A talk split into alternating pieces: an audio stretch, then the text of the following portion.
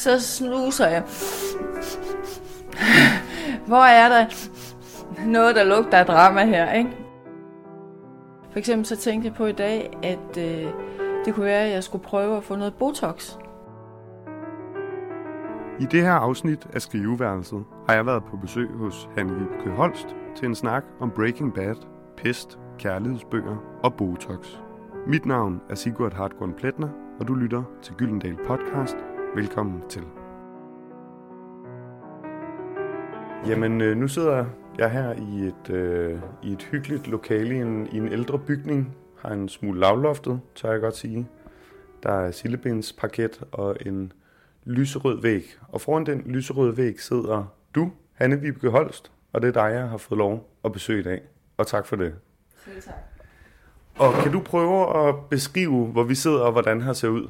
Vi sidder i Kattesundet i øh, Indre By i København, som er øh, den gamle del af byen, øh, det såkaldte latinerkvarter.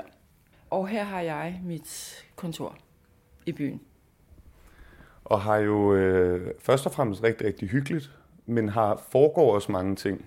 Der står en, en reol, der er sådan lidt skiller rummet. Øh, så er der nogle borer med en masse bøger og øh, post-its på computerskærmen. Og så har vi en væg her bag, hvor jeg sidder, hvor der øh, på et hvidt ark står research med en masse post-its. Og til venstre for det hænger der en masse udprintede fotografier. Ja. Hvad er det for noget? Det er fotografier, jeg har taget på min øh, research-tur til Genève, øh, hvor i min seneste roman for størstedelen udspiller sig. Og det er sådan nogle helt almindelige mobiltelefonfotos, som jeg har taget af folk, jeg har mødt, af miljøer, øh, arenaer, universer øh, af forskellige art i og omkring øh, Genève. Hvis man ikke vidste bedre, så kunne det godt lidt ligne noget fra en, øh, en krimifilm, hvor du er i gang med at optravle en forbrydelse. Ja, det er jeg jo på en måde også. Øh, det er jo ikke en krimi, jeg har skrevet, men, øh, men der er en intrige og et plot i historien. Og øh, den mand, som der er flest billeder af, øh, det er en, øh, en dansker, som er generaldirektør for øh, UNOX, som er United Nations Office at Geneva, altså øh, FN's øh, Europakontor. Han er dansker, han hedder Michael Møller, og han var den første, jeg mødte, da jeg kom til Genève. Han, det var ham, der introducerede mig til byen og universet osv., og, og han har været utrolig hjælpsom. Og med ham som nøgleperson, omdrejningspunkt, har jeg så spundet den her intrige. Så i romanen hedder han jo ikke Michael Møller, som han hedder i virkeligheden, der hedder han, han Hans Bergman, og er også dansker dog med svenske aner.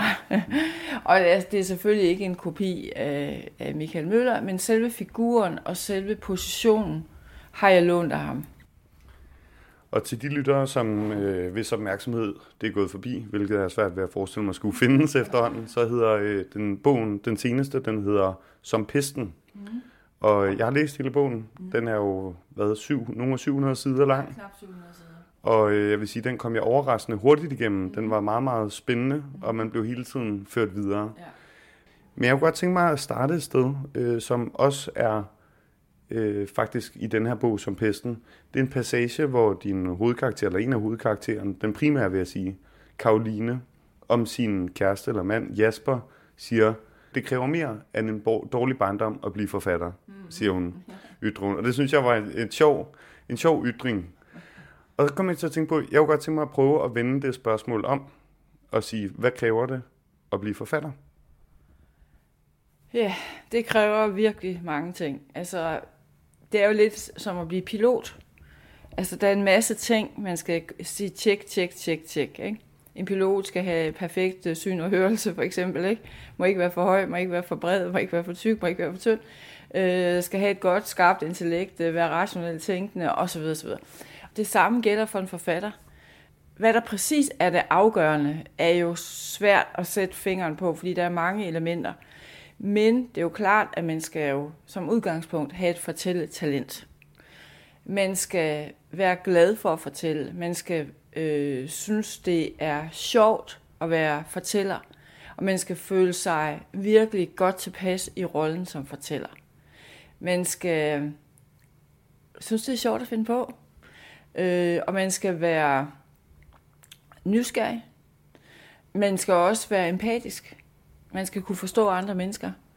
Og man skal være øh, også nysgerrig i forhold til andre mennesker. Man skal virkelig interessere sig for andre, øh, som er helt anderledes end en selv. Og man skal synes, det er sjovt at lave den der, hvad nu hvis leg. Så det er jo sådan nogle åbenbare, jeg vil ikke sige krav, men forudsætninger for, at man kan blive forfatter. Så skal man jo selvfølgelig også have et øh, sprog, som man kan bruge. Og, og det kan være meget forskelligt. Der er ikke nogen opskrifter på, hvordan et godt sprog skal være. Men øh, det skal være levende i hvert fald. Et levende sprog, og så skal man frem for alt have sin egen stemme. Altså, det nytter ikke noget at have forlæst sig på nogen Hemingway, eller øh, Helle Helle, eller Knavsgaard, eller et eller andet, nogen, som man beundrer. Og så tænker man, nej, jeg skriver bare ligesom dem, og så bliver det rigtig godt. Det bliver det ikke. Man skal have sin egen stemme. Så skal man have, og det er faktisk, tror jeg, lige så vigtigt som talentet og fortælleglæden. Man skal have en virkelig god disciplin. Man skal blive ved. Jeg plejer at sige forskellen på dem, der gerne vil være forfatter, og dem, der bliver forfatter. Det er, at dem, der bliver forfattere, de får skrevet færdigt. Så man skal skrive sine projekter færdigt. Man skal simpelthen skrive sine værker, hvad enten det er en lille novelle eller en stor roman. Man skal skrive dem til ende. Hanne Vibeke Holst er født i 1959 og debuterede som forfatter med ungdomsromanen Heisa Meiser, mens hun fik sit litterære gennembrud med Louise-trilogien, der udkom i årene 1985 til 90.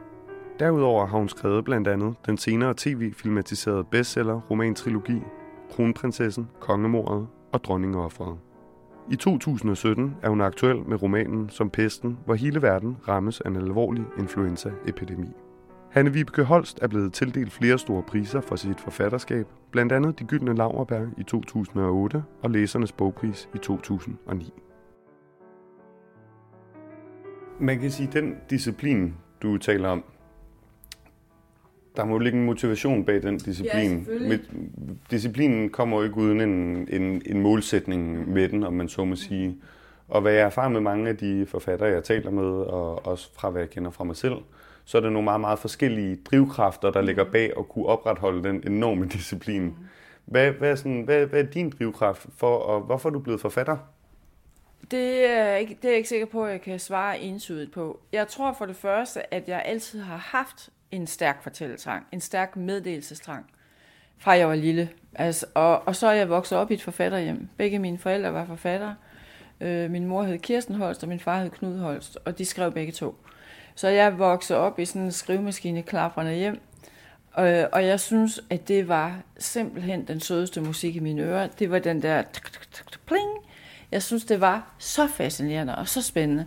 Og så synes jeg, det var så spændende, det der med, at bare stå og se på, at papirerne blev fyldt. Det var, det var jo øh, ja, i skrivemaskinens tid, så man kunne sådan følge med i, at det her manuskript det blev fyldt. Og så hævde de det op af valsen, og så lagde de det ved siden af.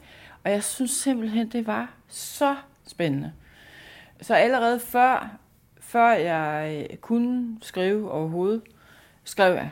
Så skrev jeg sådan noget trylleskrift, og lavede bøger, lavede tegninger til, og satte dem sammen med hæfteklammer, og legede, at jeg var forfatter. Så jeg tror, at det har jeg haft som en meget stærk trang altid. Og så er der så også nogle psykologiske ting i det, at det var også en måde at nå navnlig min far, som var sådan en lidt fjern, øh, patriarkalsk øh, kunstnertype, som øh, sad lukket inde øh, i, øh, for sig selv i timevis, øh, nogle gange dagvis, og sad og røg øh, cigarer og pibe, piber derinde, og sad indhyldet i, i blå røg og var utilgængelig og utilnærmelig. Men hvis jeg, da jeg så blev lidt ældre, havde skrevet et eller andet, så vågnede han op. Det synes han var spændende. Det ville han gerne læse. Om det så bare var, da jeg var måske 8-10 år og skrev små historier eller et eller andet. Det, det var, ville han rigtig gerne snakke om. Så det var ligesom en vej, vi to kunne gå ad øh, og følge sig den her vej. Øh, og jeg tror, at han, som fik tre døtre, og ikke på en eller anden måde aldrig rigtig havde begreb om kvinder, og heller ikke sine egne døtre, der var det sådan et trygt sted. Det var sådan et, et, et godt, fagligt sted, vi kunne være. Så det var helt klart også animerende for mig at, at få den her adgang til min far, og få ros af min far. Jeg fik jo også anerkendelse af ham, han synes, jeg var dygtig og så videre. Og det synes han også øh, op gennem min ungdom, da jeg begyndte at skrive rigtige digte og sådan noget. Ikke? Øh, så det var, har selvfølgelig også været en del af det. Men hvis det kun var det, hvis det kun var den der anerkendelse, det ville ikke kunne have båret igennem. Altså, jeg har jo snart skrevet i 40 år. Det er snart 40 år siden, jeg har øh, udgivet min første, min første bog. Og det vil, ikke, det vil ikke øh, have været nok til at bære mig igennem. Så jeg tror, at det fortælle trangen, øh, fortælle glæden, fordi der skal også være noget glæde ved det. Det skal være sjovt at være altså, kreativt sjovt. Jeg synes, det er sjovt at konstruere de her store romaner øh, med alle de her forskellige lag og øh, plots og intriger, og går det op, går det ikke op, og hvordan får det til at gå op, og så videre. Det synes jeg simpelthen er enormt sjovt. Men så har jeg jo også noget andet på spil, som handler om, hvad er det, jeg vil sige. Og det har jeg altid haft. Jeg har altid haft noget, jeg vil sige. Øh, så det er ikke nok det der, om jeg fortæller bare, fordi det er så lækkert at fortælle. Altså, jeg har altid haft en mening med det, jeg vil fortælle. Og helt fra min aller, aller første øh, roman, som var en, en øh, ungdomsroman, den hed Heisa Meisa, og, og, øh, og den handlede om en pige på 14, som kom fra en by, der minder om min egen, altså Lykken, og som øh, blev forelsket i en ældre øh, dreng, dreng, eller ung mand. Og så handlede den om, at hun lå på næsen for ham, og ligesom bare gjorde alt for at være i nærheden af ham, og hun lod sig fuldstændig definere af den her dreng. Og så handlede den, der var nemlig to, det handlede så om hendes bevidstgørelse, hvor hun ligesom forstod, at det nytter jo ikke noget. Jeg kan jo ikke bare gå i hælen af ham. Jeg har, jeg har jo også en egen identitet. Øh, og så gør hun så oprør. Og nummer to, den første hedder Hejsa Maja, og nummer to hedder Ud af røret Maja. Og den handler om, at hun gør oprør mod den her kæresteforhold, fordi nu skal hun ud og være noget selv. Så det var allerede på det tidspunkt, handlede det jo om kønsidentitet og øh, feminisme og ligestilling og alt det der, som jeg var optaget af som ganske ung pige. Så det var mit projekt, udover at skrive en roman og øh, få den udgivet, så var det mit projekt at sige noget til unge piger om, at jeg synes simpelthen, det der med at sidde hjemme og hækle grydelapper til parcelhuset, som de skulle flytte ind i senere, Glem det. Det går slet ikke. I skal ud og have en uddannelse. I skal blive sådan noget. Lad være med at lade definere kærlighed og romantik og romanblade og sådan noget.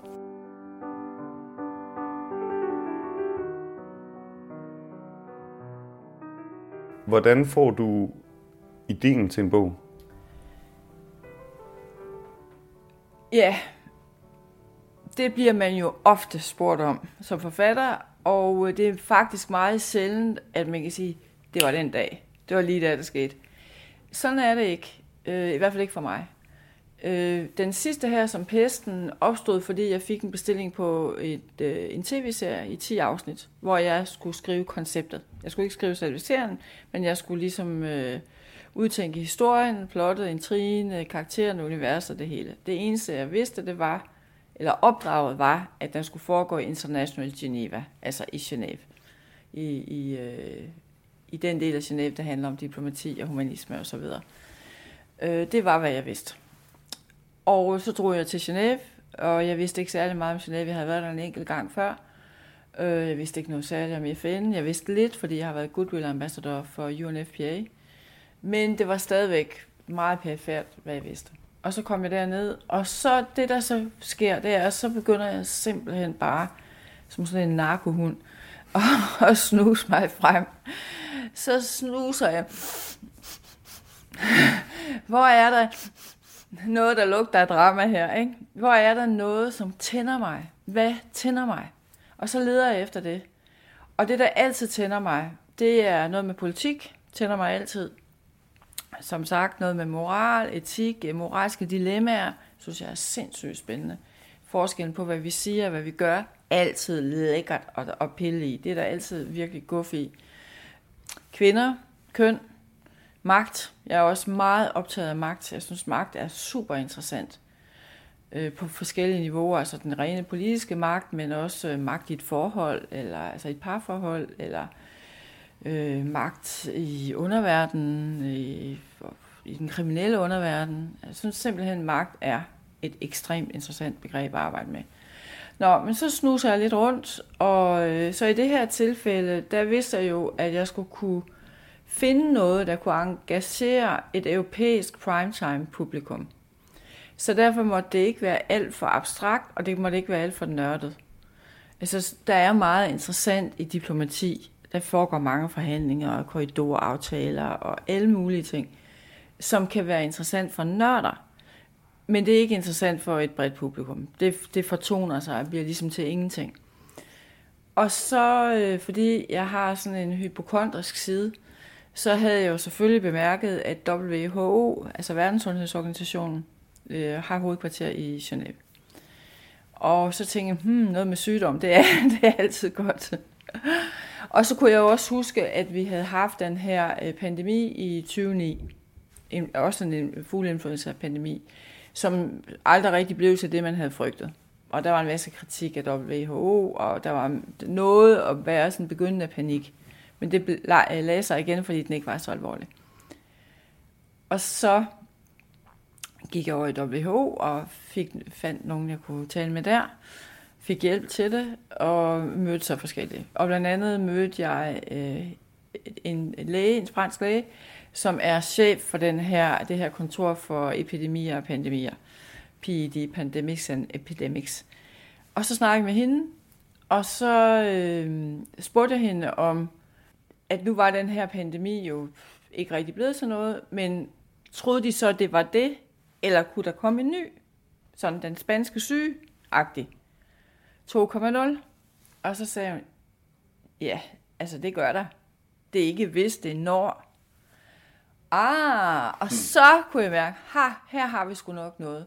Fordi så gik jeg tilbage til min, øh, min øh, gode kilde, Michael Møller i, øh, i Junak, øh, og sagde, hvis der nu udbrød sådan en øh, pandemi her, vil det så involvere hele byen på kryds og tværs? Fordi det var det, jeg havde brug for. Ja, sagde han, det ville det. Så ville vi være tvunget til at samarbejde. Og det ville være en masse øh, øh modsætninger, interessekonflikter og bla bla bla. Og så synes jeg pludselig begyndte at blive interessant. Og så, så, så er det ligesom det første, jeg har. Og med det går jeg så ud. Så kaster jeg net ud alle mulige steder. Og i starten er det sådan ret øh, grovmasket net. Bare sådan, og jeg får en masse rustne gamle cykler og, og øh, undermåler og alt muligt med, som jeg ikke kan bruge til noget. Men der kommer også noget med op, hvor jeg siger, hmm, spændende fisk. Her er noget, jeg kan bruge til et eller andet. Og så, så er, øh, foregår det på den måde, at min research så bliver mere og mere og mere finmasket. Og jeg researcher helt til det sidste, altså til allersidst. Og så tog jeg hjem fra Genève, og så researchede jeg en masse i Danmark også. Med biologer og øh, hvad hedder det, infektionsmedicinske læger og gamermiljøet. og når man læser bogen, så man forstå, hvorfor, hvorfor man gør det. Og misbrugere, øh, stofmisbrugere, hashmisbrugere, alt sådan noget. Gademedarbejdere, og alle mulige forskellige katastrofeforskere. Alle mulige slags. Og så, så efterhånden, så har jeg jo en masse, masse stof, og så begynder jeg at udvikle historien. Og i starten er den sådan anelse, hmm, det kunne være sådan og sådan, og så er det typisk, at jeg så begynder at have nogle personer. Og jeg vidste fra starten, at jeg skulle have den her UNOC-chef med, fordi han er vigtig. Han er ligesom sådan politisk og diplomatisk meget vigtig figur, fordi han sidder ligesom øverst. Han er kongen FN i Genève. Øhm, og så vidste jeg, at jeg skulle have en dansk. Vi skulle have en dansker med selvfølgelig. Fordi jeg var på udebane, så jeg var nødt til at have en dansker. Så jeg skulle have en dansk kvinde, og der tog jeg så hende der, Karoline Brander, som du nævnte, som er epidemiolog, øh, og kommer ned til Genève. Og der var jeg jo nødt til, fordi jeg var på udebane, øh, så tænkte jeg, at jeg kender jo ikke Genève, som jeg kender København, eller Lykken, eller Vendsyssel. Jeg var virkelig på udebane. Og derfor var jeg nødt til at have en hovedperson, der også var det. Fordi så hendes ukendskab til byen var jo mit ukendskab til byen. Så jeg kunne lære byen at kende gennem hende, men hun påstod jo ikke, at det var hendes, øh, hun kendte byen som sin egen bukselom. Så derfor gjorde det ikke noget, jeg heller ikke gjorde det. Så det var hende, det er hende, vi lærer byen at kende igennem. Og så skulle hun jo have øh, en mand øh, og et barn, og det får hun. Og øh, eftersom det jo er et, et afgørende princip, øh, når man skaber sine karakterer, at de skal have rigtig meget modstand, så øh, sørgede jeg jo for, at hun fik en mand, som hun kunne få en masse bøvl med. Så det fik hun så også. og, så, og så skaber jeg så de der karakterer, og jeg sørger for, at alle de karakterer har noget, de slås med. Så de slås med noget i sig selv og i deres omverden, og de kan også slås med hinanden. De kan både slås, og de kan også være allierede.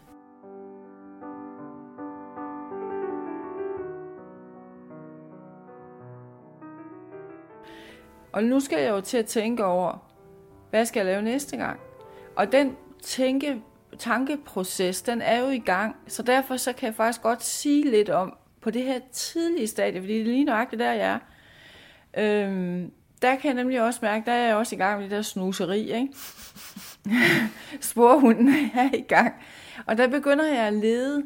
Og den måde, jeg leder på, det er, at der er noget, hmm, det kunne være noget med dit, det kunne være noget med dat, og jeg prøver at, at sige til mig selv, hvad er det egentlig, der interesserer mig? Og hvad har jeg lært af det sidste værk? Fordi det kommer nemlig sidst, tit ud af det sidste værk. Og hvad var der i det sidste værk, som jeg egentlig godt kunne tænke mig at undersøge nærmere? Så det er tit sådan, det kommer. Og så begynder jeg så nu at snuse rundt. Og det er noget med at læse i aviser og begynde at klippe. Jeg er allerede så småt begyndt at klippe, ikke? Og skrive navne ned øh, og tænke på kilder og jeg kunne også snakke med den og den, og så kunne jeg gøre dit og datten. For eksempel så tænkte jeg på i dag, at øh, det kunne være, at jeg skulle prøve at få noget Botox, som jeg ellers aldrig har prøvet. Fordi jeg tænker, at det kunne være en, det ville en af de her nye personer, som jeg overhovedet ikke aner, hvem er, men jeg kunne godt forestille mig, i det univers, jeg går ind i, der vil en kvinde nok bruge Botox. Ikke? Altså, så jeg begynder igen langt, langt, langt, langt, langt, langt, langt ude. Ikke? Og så, øh, det er lidt, lidt ligesom du kan se en bil, du har sådan en flat, flat amerikansk highway gennem ørkenen eller noget, ikke? Og altså langt, langt, langt, langt i det fjerne, kan du se et par billygter. Og så kommer de bare nærmere og nærmere og nærmere og nærmere, nærmere. Og det er lidt sådan, der. Langt, langt i det fjerne kan jeg se noget, der måske lyser op, som kunne være en kommende roman, en kommende historie.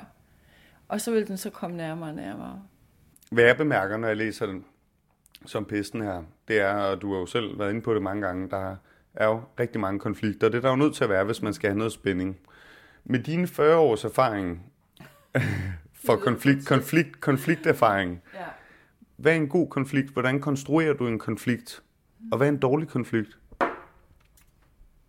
Mm, en god konflikt er en, der kan blive værre alle gode dramatiske konflikter i romaner eller i historier, næsten ligegyldigt hvad, men også i de lange tv-serier, hvor konflikterne jo også kan holde lang tid, øh, de skal kunne blive værre og værre og værre. Et virkelig godt eksempel er Breaking Bad, hvis nogen skulle have hørt eller have, have set den amerikanske tv-serie, som jo handler om den her øh, øh, hvad hedder det, kemiprofessor, som får en kræftdiagnose, og så vil han for at kunne øh, efterlade penge til sin familie, så finder han ud af, at han kan øh, selv fremstille crystal meth. Og så får han en af sådan småpusher øh, af sine elever til at hjælpe sig med at sælge den. Og det er sådan en lille ting, ikke? Og vi tænker, ah, er det rigtigt? Er det godt at gå ud af det spor der? Og det gør han. Og over, jeg ved ikke, seks sæsoner eller sådan noget. Det bliver bare værre. Og hver eneste afsnit og jeg kan ikke huske, hvor mange 60 afsnit eller sådan noget, der tænker man, nu kan det ikke blive værre. Men det kan det. Det kan blive værre og værre og værre. Og det er det samme. Du er nødt til at have nogle konflikter, der kan blive værre og værre og værre og værre. Og det har jeg også. Altså, øh, jeg tror ikke, de kunne have holdt i seks sæsoner, men det skulle de jo heller ikke. Så, så det er en god konflikt. Det kan være en, øh, det kan være en konflikt, som starter med at være en lille konflikt, og, og som så vokser. Øh, vi kan for eksempel tage Jasper, Karolines øh, samlever eller mand, som øh, er lidt af en plattenslager. Han er sådan en hostler. Og det i sig selv er, er jo i total modsætning til Karoline, som er sådan en 12 pige, læge, dygtig, faglig kompetent, stærk, øh, øh, hvad hedder det, klatre, altså bjergklatre, sportsklatre. Øh, øh, super, super reel og øh, ordentlig. Og hun har så samlet ham her, Jasper, op, som er et blålys. Distanceblænder. og han øh, er, skal forestille at være game designer. Men han bliver altid uvenner med folk, fordi han kan ikke det, han siger, han kan. Så han kan charmere alle, og så ryger han ud. Nå. Og ham har hun så på slæb, og hun har et barn med ham, og det gør, at hun ikke rigtig kan komme af med ham, og desuden er hun lidt blind for ham. Sådan starter det. Og vi tænker allerede fra starten, ej, hvad laver hun med den idiot, ikke? Og tænker nok, kunne ved, hvordan det skal gå, ikke? Øh, så der er allerede en konflikt mellem dem. Men denne Jasper, han skylder penge væk til rockere i Danmark, som man ikke har betalt. Og det kan man ikke. Altså, det, man kan ikke bare rejse fra rockerne, de finder der altid. Og det er også noget, jeg har researchet. Sådan er det bare. De kommer og slår dine knæskaller i stykker. Ja, det gør de bare. Og hvis ikke de gør det selv, så får de nogen til at gøre det. Nogle af deres affilierede partners, så gør de det. Og det sker for Jasper. Øh, der dukker så nogen op og siger, at hvis ikke du betaler 25.000 euro ind i morgen kl. 12, så øh, skal du ikke regne med at beholde dit kønne fjes. Og han øh, ved ikke, hvad han skal gøre. Han har ikke 25.000 euro, og han har lånt penge af sin kone, og hun ved ikke, at han skylder de her ekstra penge. Det har han ikke fortalt hende. Så det er bare fucking shit. Men så har de mødt, Karoline og Jasper, de har mødt nogle italienere, som er forældre til en dreng i deres barns Hugos skole. Og denne italiener, han hedder Roberto Losati, han er pizzakonge i Genève, og er meget rig. Os, og Jesper, eller Jasper er mm, altså uhyre fascineret, betaget af denne mand. Rigtig sådan homoerotisk betagelse. Fordi han er ligesom sej og rig og kører i Maserati og alt sådan noget. Så han spørger øh, Roberto, om han kan låne de her penge. Og Roberto siger, ja ja, selvfølgelig det kan du sagtens. Ja, det kan du sagtens. Øh, og Jasper siger, mener du det? Ja ja, det, jeg, det fikser jeg. Hvem var det? Okay, jeg fikser det. Du, det skal du ikke spekulere mere på. Og så er Jasper, hyha, hvad, hvad, hvad skal jeg så ligesom? Om det kan vi altid finde ud af. Og det der, det kan vi altid finde ud af. Nu skal vi ikke afsløre for nej, meget. Nej, men det er afsættet til en konflikt, der bare bliver værre og værre.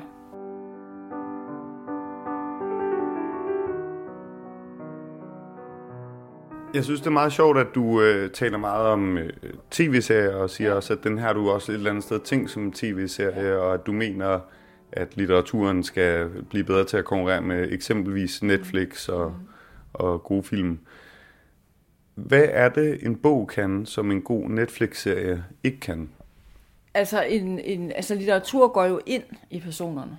Du har jo medsyn med dine personer. Du er jo inde i deres hoveder, i deres bevidsthed. Du ved, hvad de tænker og føler. Øh, alle øh, andre medier, altså film og teater, øh, der, der skal du jo regne ud ved at tolke øh, skuespillernes øh, adfærd, øh, deres øh, spil, så skal du jo tolke, ah, nu tænker han nok sådan og sådan, eller nu tænker hun nok din og datten, ikke? Nå, Carrie i Homeland, nu er hun ved at, nu er hun ved at flyne ud. Åh, oh, hun flyner ud lige om lidt, tænker du så, ikke? Eller nu ser hun ham, og så tænker hun på ham, hun har svigtet, eller et eller andet, ikke? I romanerne, der ved du jo, hvad de tænker, fordi det er jo det, du udtrykker.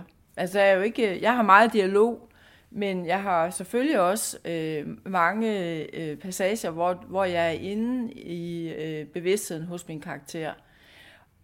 Og det er jo det, der gør, at identifikationen med romankarakterer er så stærk. Fordi så kan du have det, oh, nej, sådan havde jeg det også, og sådan har jeg også tænkt, og det var lige præcis sådan, jeg føler.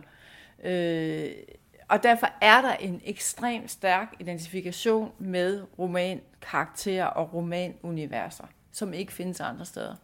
Og så er der jo sproget selvfølgelig, som det er helt afgørende. Øh, at du, øh, altså sproget i sig selv er jo en kunstart, og noget man kan nyde. Et godt sprog kan man nyde, ligesom man kan nyde en god øh, framing eller en god fotografering, øh, eller et godt skuespil. Øh, så det, det er selvfølgelig også en helt afgørende forskel.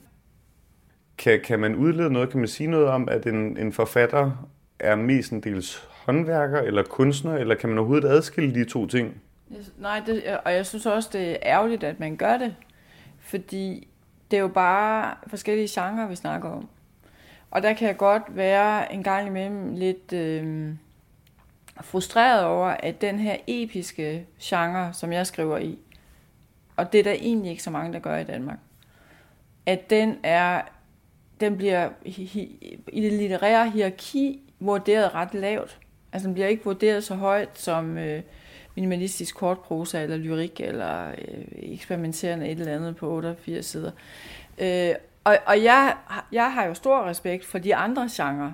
Jeg siger jo ikke, at min genre er over deres genre, eller den her episke, brede skønlitteratur, eller realismen på den sags skyld, er, er over dem. Altså jeg synes, det fantastiske ved det litterære landskab er jo, at vi er forskellige træer og planter. Altså, hvis det var en, en, en, i naturen, så vil man sige, at der er nogle store ege, og der er nogle bøge, og så er der også nogle små, fine buske og nogle øh, japanske kirsebærtræer. Noget. Altså, vi, der skal jo, det er jo den her diversitet, der gør litteraturen interessant og levende, og man har brug for, som læser, noget forskelligt til et forskelligt tid. Altså, jeg kan godt lide at læse Thomas Espedal, for eksempel. Jeg elsker at læse Thomas Espedal. Eller Thomas Bernhardt, den øh, østriske forfatter. Ikke? Jeg elsker at læse dem. Men jeg kan også godt lide at læse John le Carré. Øh, men det er for, på forskellige tidspunkter. Jeg elsker at læse nogle af de franske øh, krimiforfattere. Øh, Le Grange og, og nogle af de der Philippe Lemaitre, ikke? som jeg synes er sindssygt dygtige. Ikke? Altså jeg synes virkelig, de er dygtige. Så det kan jeg sagtens. Men jeg kan også godt øh, være fuldstændig vild med Kirsten Hammann. Øh, ofte, hvad den hedder, ofte stillede spørgsmål. Ikke? Det synes jeg er sindssygt sjovt og, og originalt og fantastisk. Så, så jeg er som forfatter meget, meget rummelig over for mine kolleger, og der kunne jeg godt ønske mig, at den rummelighed måske også gik lidt den anden vej. Føler du det, at det er forfatterne, eller føler du det er anmelderne, eller de litterære institutioner, der skaber det hierarki?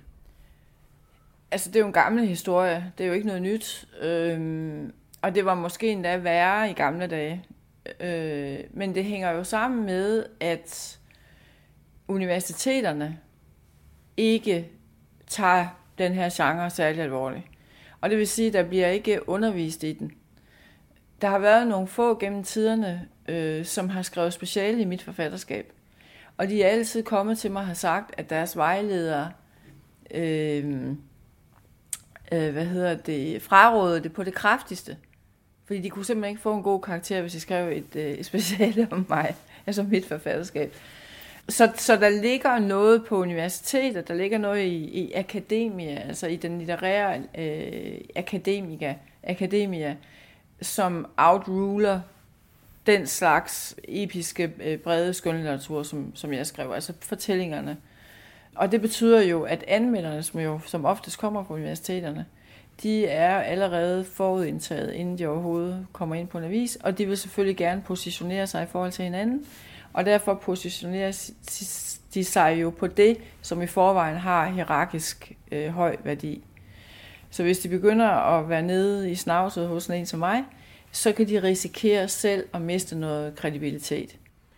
Ja, det er jo meget sjovt i, i for eksempel i den amerikanske litteratur og i den amerikanske, litteratur, de amerikanske litteraturinstitutioner, mm. er der jo øh, er nogle af de fineste fag, det er jo de her creative writing fag, hvor man bliver undervist i ja. netop de her fortællermodeller ja. og de episke ja. fortællinger. Ja, ja. Hvordan kan det være, jeg tænker også tit over det selv, hvordan kan det være, at vi i Danmark ikke har tradition for det, at vi, at vi simpelthen ikke øh, dyrker det på samme måde, tror du?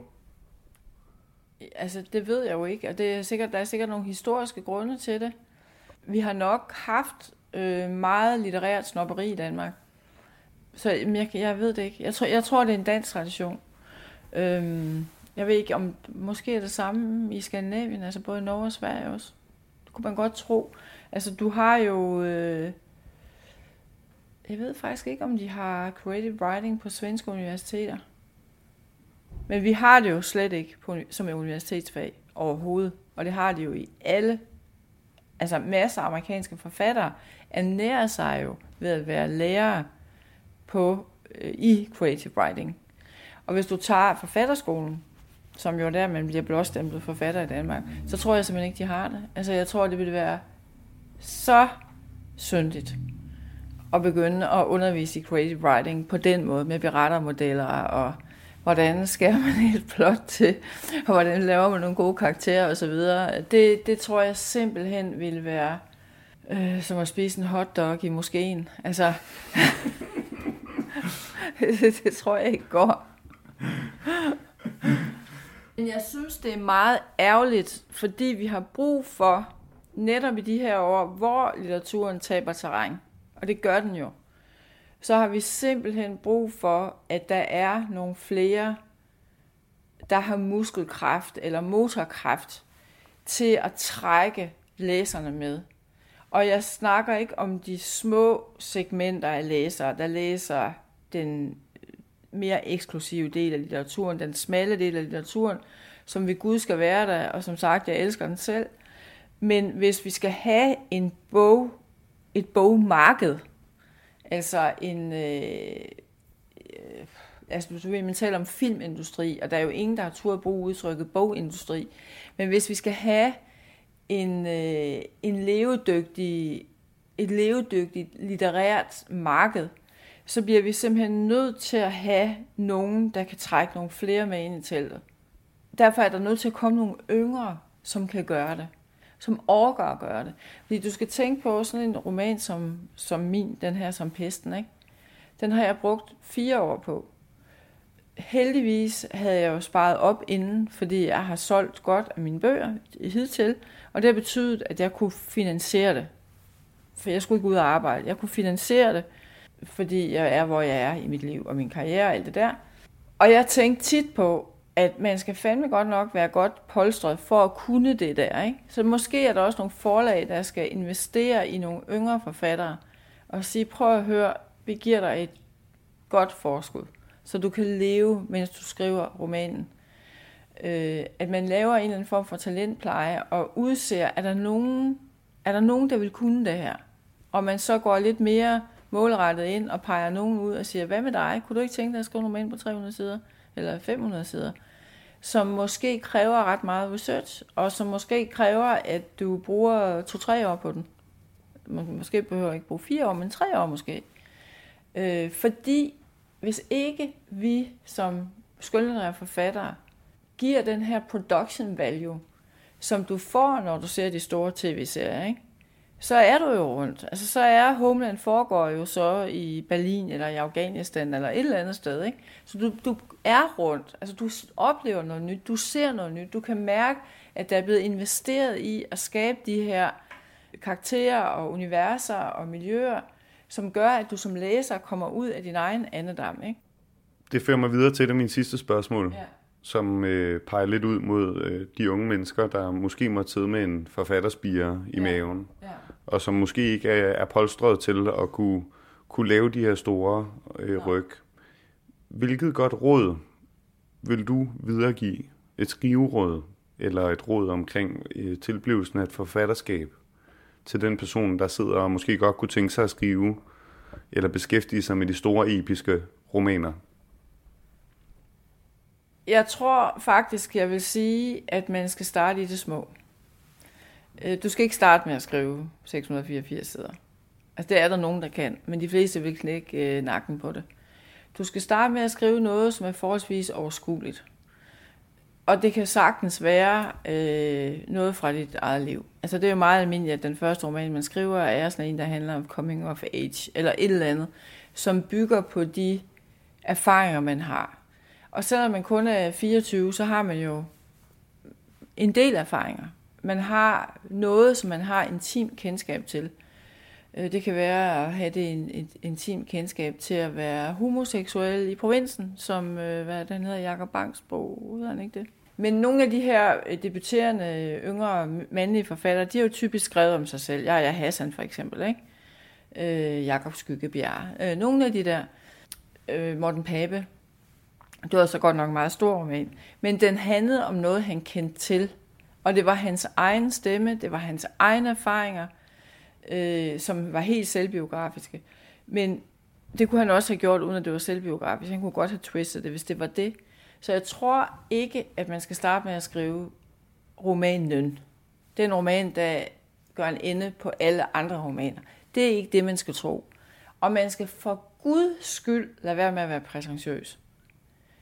altså, så er man jo falsk fra starten. Man skal sørge for at have en autentisk stemme.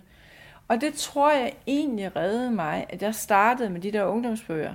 Fordi først skrev jeg de to ungdomsbøger, og så gik jeg videre og skrev rigtige ungdomsbøger. Dem skrev jeg tre af, og blev gradvist mere og mere voksen i det, jeg skrev.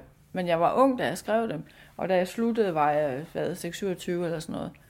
Da jeg skrev min sidste ungdomsbog, ikke?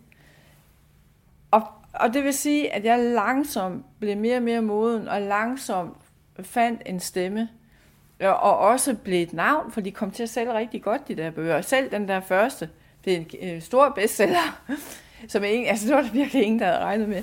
Men, øhm, men derfor kunne jeg gradvist bevæge, sig ind på, øh, bevæge mig ind på den rigtige litterære scene, og jeg var over 30, da jeg debuterede som, børnebog, øh, som, som voksenbogsforfatter. Øhm, så man skal ikke være for prætentiøs. Tværtimod, man skal stå ved, hvem man er, og man skal lyde som sig selv, og ikke som alle mulige andre. Med de ord, Hanne Vibeke, tak fordi jeg måtte øh, komme på besøg i dit uh, lille skriveværelse og høre, om, høre lidt om det hele. Mm. Ja, tak. Tak for besøget. tak fordi du lyttede med, og husk at subscribe der, hvor du hører podcast, hvis du vil høre mere. Musikken var komponeret af Mads Kok. I redaktionen sad Thomas Bro Stark og Silke Fensmann, og programmet her var optaget, tilrettelagt og klippet af undertegnet og mit navn er Sigurd Hartkorn Pletner. På genhør.